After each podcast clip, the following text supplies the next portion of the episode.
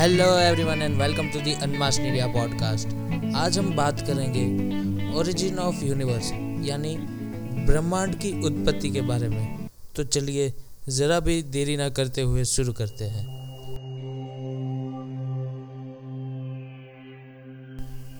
हमारे जीवन में कभी ना कभी हम सबको ये ख्याल ज़रूर आया होगा कि यह सृष्टि, यह ब्रह्मांड, इन सब की शुरुआत कैसे हुई। हम में से कईयों ने इस सवाल का जवाब ढूँढने की कोशिश भी की होगी और तरह तरह के जवाब भी पाए होंगे।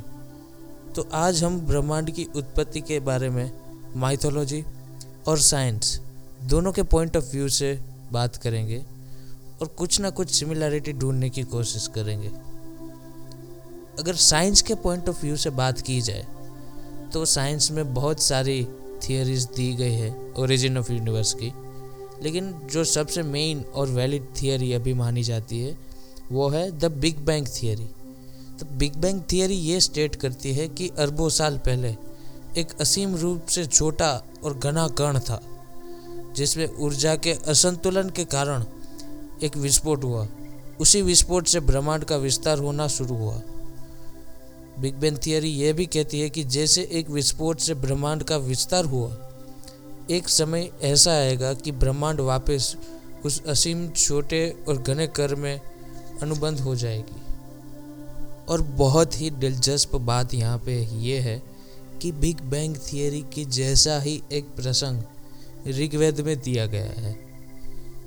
ऋग्वेद में एक प्रसंग है जो बताता है कि ब्रह्मांड की उत्पत्ति हिरण्या गर्भ में से हुआ था। हिरण्या का मतलब होता है स्वर्ण, गोल्डन। और गर्भ का मतलब वोम ऋग्वेद में एक प्रसंग दिया गया है, जिसमें व्रतरासुर करके एक राक्षस इंद्र को अपने अंदर कैद कर लेता है और इंद्र उसमें से बाहर निकलने के लिए अंदर से बल लगाता है। तो जैसे ही इंद्र बल लगाता है, राक्षस भी उसके सामने बल लगाता है और इंद्र वापस कुछ नहीं कर पाते हैं। और एक समय ऐसा आता है कि इंद्र का बल राक्षस के बल से ज़्यादा हो जाता है और उससे एक विस्फोट होता है। उस विस्फोट को ब्रह्मांड विस्फोट कहा गया है और यह घटना बिग बैंग थियरी से बहुत ही ज़्यादा सिमिलर है। अगर वेदों और पुराणों की बात की जाए तो इस ब्रह्मांड की उत्पत्ति की कई वजह बताए गए हैं। हिंदू धर्म ही एक ऐसा धर्म है जो उत्पत्ति के कोई एक घटना या प्रसंग पे एकीकृत नहीं रहता। और यही एक धर्म है जो मल्टीवर्स की थियोरी को बहुत पहले से मानता आया है। तो अगर वेदों के अनुसार ब्रह्मांड की रचना की बात करें तो ऐसा माना जाता है कि भगवान विष्णु आकाश गंगा में शेष नाग के अपने बिस्तर पर सो रहे थे। तब उनकी नाभि में से एक कमल निकलता है। यहाँ गौर कीजिएगा कि यहाँ हम भगवान विष्णु को सारी उत्पत्ति का रूट, यानी कि सारी उत्पत्ति की जड़ मान रहे हैं। यानी कि यहाँ भगवान विष्णु वही असीम घने कण के श्रोता है, जिससे ब्रह्मांड की रचना हुई। तो विष्णु भगवान की नाभि में से एक कमल निकलता है, जिसमें ब्रह्मा जी विराजमान होते हैं। ब्रह्मा जी को जब ध्यान की अवस्था में इस सृष्टि की रचना का विचार आया। तो वही विचार का विस्फोट यहाँ बिग बैंग माना जाता है। अगर मल्टीवर्स की बात की जाए तो मल्टीवर्स को प्रूव करने के लिए भी एक बहुत ही अच्छा प्रसंग वेदों में दिया गया है। यह तब की बात है जब भगवान विष्णु श्री कृष्ण के अवतार लिए ब्रज की धरती पर निवास कर रहे थे। तभी श्री कृष्ण केवल एक छोटे बच्चे थे और सामान्य जीवन जी रहे थे। एक दिन ब्रह्मांड के निर्माता, भगवान ब्रह्मा ने श्री कृष्ण के बारे में सुना कि उन्होंने अगासुर नामक एक विशाल अजगर के रूप में एक राक्षस का विनाश कर दिया है। ब्रह्मा जी को अगासुर की शक्तियों का पता था और सोचा कि यह काम कोई सामान्य मानव तो नहीं कर सकता। ब्रह्मा जी धरती पर आए और श्री कृष्ण की परीक्षा के लिए उन्होंने फैसला किया।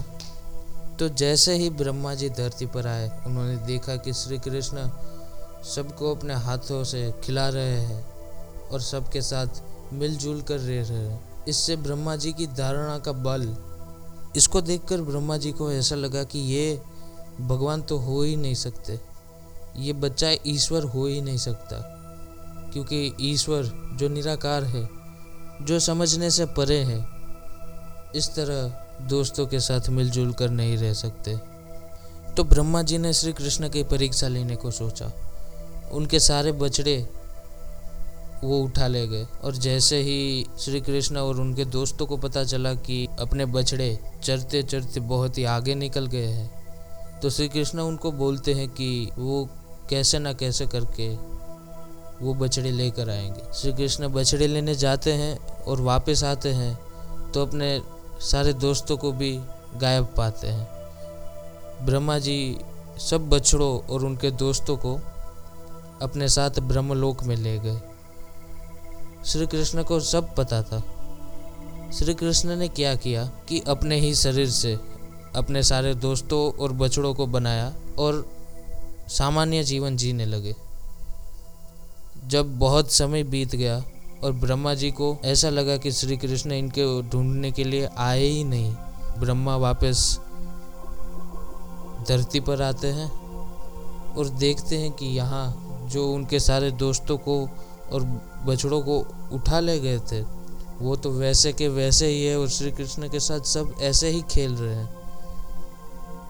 यह देखकर ब्रह्मा जी को श्री कृष्ण पे विश्वास हो गया और वो उनके चरणों में गिर चुके। दिलचस्प बात अब आती है, जब ब्रह्मा जी श्री कृष्ण को पूछते हैं कि यह कैसे हुआ तो श्री कृष्ण के इर्द गिर्द हज़ारों ब्रह्मा कईयों के दस सिर थे, कईयों के सौ, कईयों के हज़ार। ऐसे हज़ारों ब्रह्मा श्री कृष्ण को प्रणाम करने लगे और यह देखकर ब्रह्मा जी को श्री कृष्ण ने बोला कि, है ब्रह्मा, तुम तो सिर्फ़ यह ब्रह्मांड के रचेता हो। ऐसे कई ब्रह्मांड है और ये सब उन्हीं ब्रह्मांडों के ब्रह्मा है। यह प्रसंग से हमें यह पता चलता है कि हमारे वेदों में, हमारे पुराणों में multiverse big bang origin of universe के बहुत बहुत ही उम्दा और साइंस से भी ज़्यादा एक्सप्लेनेशन वाले प्रसंग दिए गए हैं, जो आज भी हम समझने में सक्षम नहीं है। वो हमारे ऋषि मुनियों ने हमें सालों पहले समझा दिया था। तो आज के एपिसोड में इतना ही। अगर आपको पॉडकास्ट पसंद आया तो लाइक कीजिए शेयर कीजिए और सब्सक्राइब कीजिए।